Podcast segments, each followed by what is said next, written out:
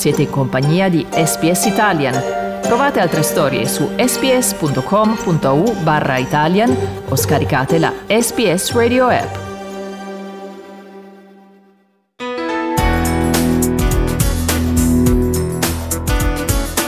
La lingua più bella del mondo.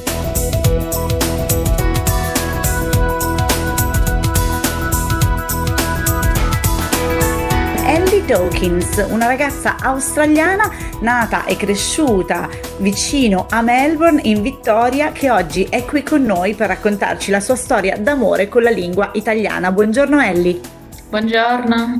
Raccontaci come nasce il tuo amore per la nostra lingua. Il paese dove sono cresciuta, Myrtleford, ci sono tanti italiani perché dopo la seconda guerra mondiale tanti sono migrati um, a Myrtleford per lavorare sulle fattorie di tabacco eppure nelle, nei boschi. Eppure perché la terra, l'ambiente è molto come l'Italia dove vengono tipo la Calabria, Vicenza con le montagne. Quindi ci sono tanti italiani e c'è un c'è un po' di una cultura italiana a Myrtleford e siccome mio padre ha lavorato come il dottore del paese, quindi abbiamo conosciuto molte persone nel paese che ci davano del salame, i pomodori, l'olio di oliva, quindi io, mi sono sempre piaciuta la cultura italiana. E poi quando avevo 15 anni volevo fare un anno di scambio scolastico, quindi ho deciso di andare in Italia perché più perché mi piace da mangiare l'italiano, quindi per la pasta, la pizza, e voleve, volevo um, imparare un'altra lingua. E per me l'italiano è sempre stato più, secondo me, più bello. Qualche cosa che avevi già sentito. Dove sei stata la prima volta che ti sei trasferita a, per studiare in Italia? Sono stata in Basilicata, in un piccolo paese che si chiama Tursi, e poi ho frequentato la scuola a Nova Siri, quindi ho vissuto con una famiglia italiana che non parlava tanto l'inglese, quindi ho dovuto proprio imparare l'italiano perché io non parlavo per niente. E quindi se volevo comunicare con questa famiglia io devo, dovevo per forza imparare l'italiano. E sono stata fortunata perché la madre ospitante era una maestra di, dei bambini, quindi mi insegnava molto. Hai avuto delle lezioni private in pratica? Eh sì, giusto. Hai scelto questa cittadina tu o ti è stato consigliato?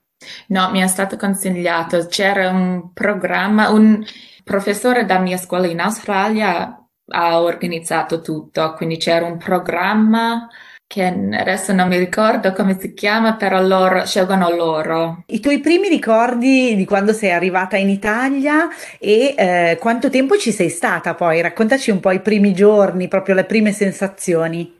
Beh, i primi giorni erano duri. Mi ricordo, era il mio compleanno, il primo giorno, giorno che c'ero, quindi... Quanti anni compivi? 15, 15 anni. E piangevo, non capivo niente. Mi hanno fatto una festa con tutte le persone della classe che do- dovevo frequentare a scuola. Quindi hanno fatto una piccola festa, ma io non capivo niente. piangevo, però la famiglia era così simpatica mi hanno aiutato molto e tutti gli studenti a scuola, perché per loro a quel tempo, siccome io vengo dall'Australia, per loro era una cosa... Una figura mitologica.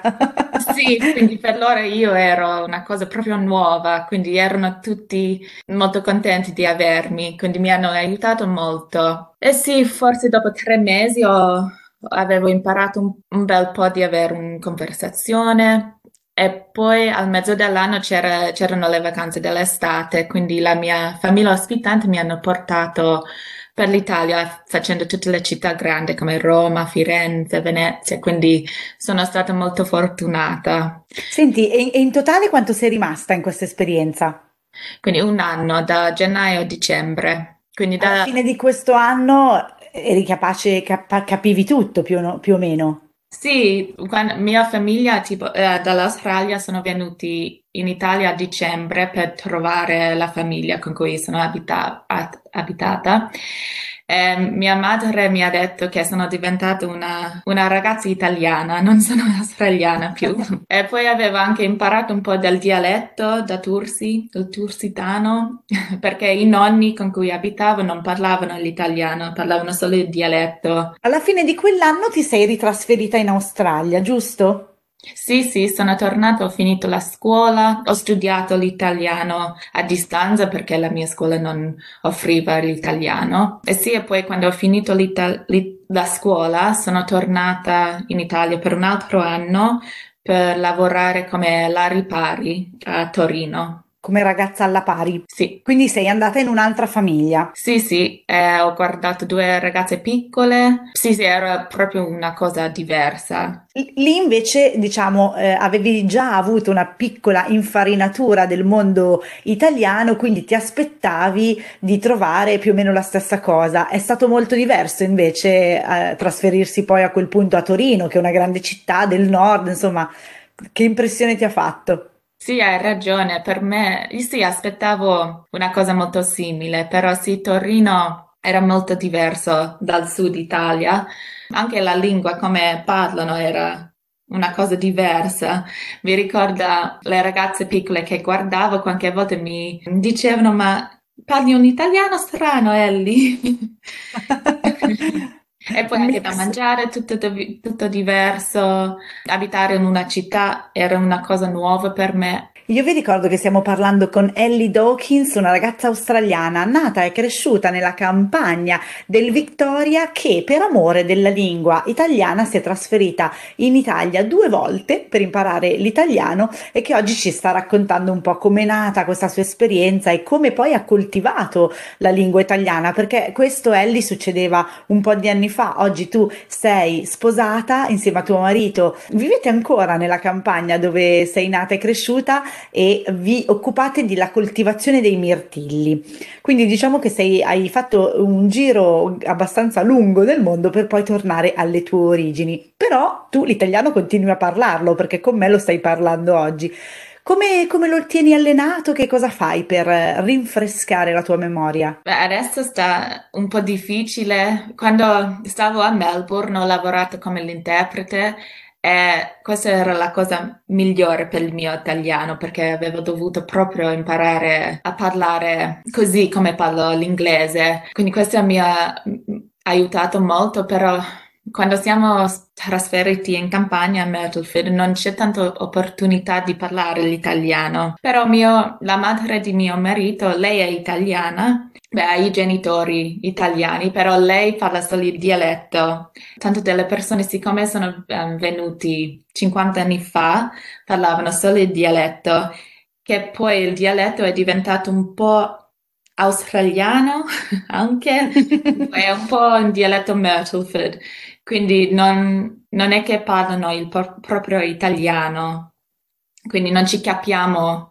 ci capiamo un po', um, però è un po' difficile qualche volta. Tu hai, stu- hai studiato una lingua diversa praticamente. Sì. Senti, Ellie, che cosa ti è rimasto eh, dell'Italia nel tuo modo di vivere? C'è qualche cosa della cultura italiana che poi hai portato, visto che poi la mamma di tuo, di tuo marito è italiana, c'è qualcosa che senti che dopo l'esperienza in Italia hai fatto, hai fatto tua? Sì, qualche volta provo di cucinare delle cose che cucinava mia madre ospitante in Basilicata perché lei era proprio bravissima a cuc- cucinare.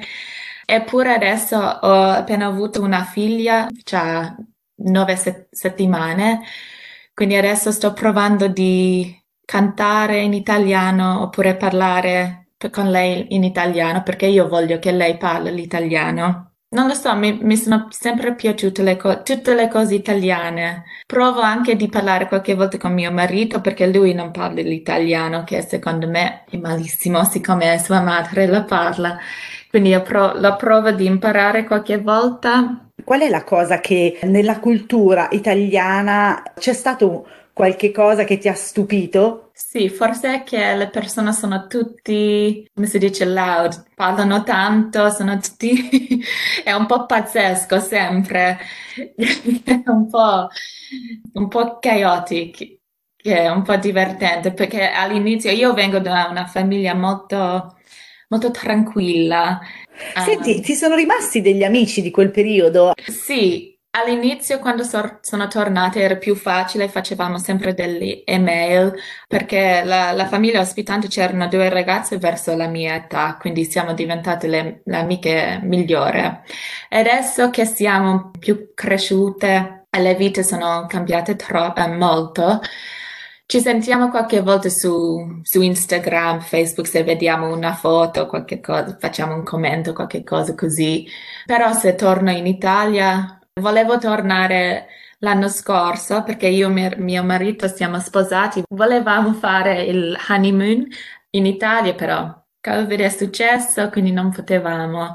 Però se, se torno in Italia, torno per forza in Basilicata. Quando sono tornata a Torino, sono scesa in Basilicata, che è stato bello vedere tutte, tutte le facce famiglie. familiari. Sì. E poi anche provo di ascoltare le cose in italiano. Adesso è più facile guardare qualche programma su Netflix. Vedo che ci sono dei programmi italiani che è bello. Questo li guardo sempre e provo sempre di guardarli senza sottotitoli. Quando ero a Melbourne sempre ascolta- ascoltavo um, la radio italiano perché anche per praticare un po' prima che arrivare al mio lavoro volevo, dovevo trasformare nella mente italiana, quindi ascoltavo l'italiano nella macchina. In conclusione, se volessi dare un consiglio a qualche magari ragazza, ragazzo australiani che ci ascoltano in questo momento e che vorrebbero anche loro fare l'esperienza che hai fatto tu, di imparare la lingua. Non si deve avere paura, si deve sempre provare. Nella mia esperienza, le persone italiane sono molto, ti vogliono aiutare. Se sentono che stai provando di parlare l'italiano, per loro è una cosa bellissima, quindi loro ti aiutano sempre, quindi non avere paura. Provi di parlare, anche se sbagli non fa niente. Grazie mille per essere stata con noi questa mattina, per averci raccontato la tua storia d'amore con la lingua italiana. Una buona giornata e a presto. Anche grazie, ciao.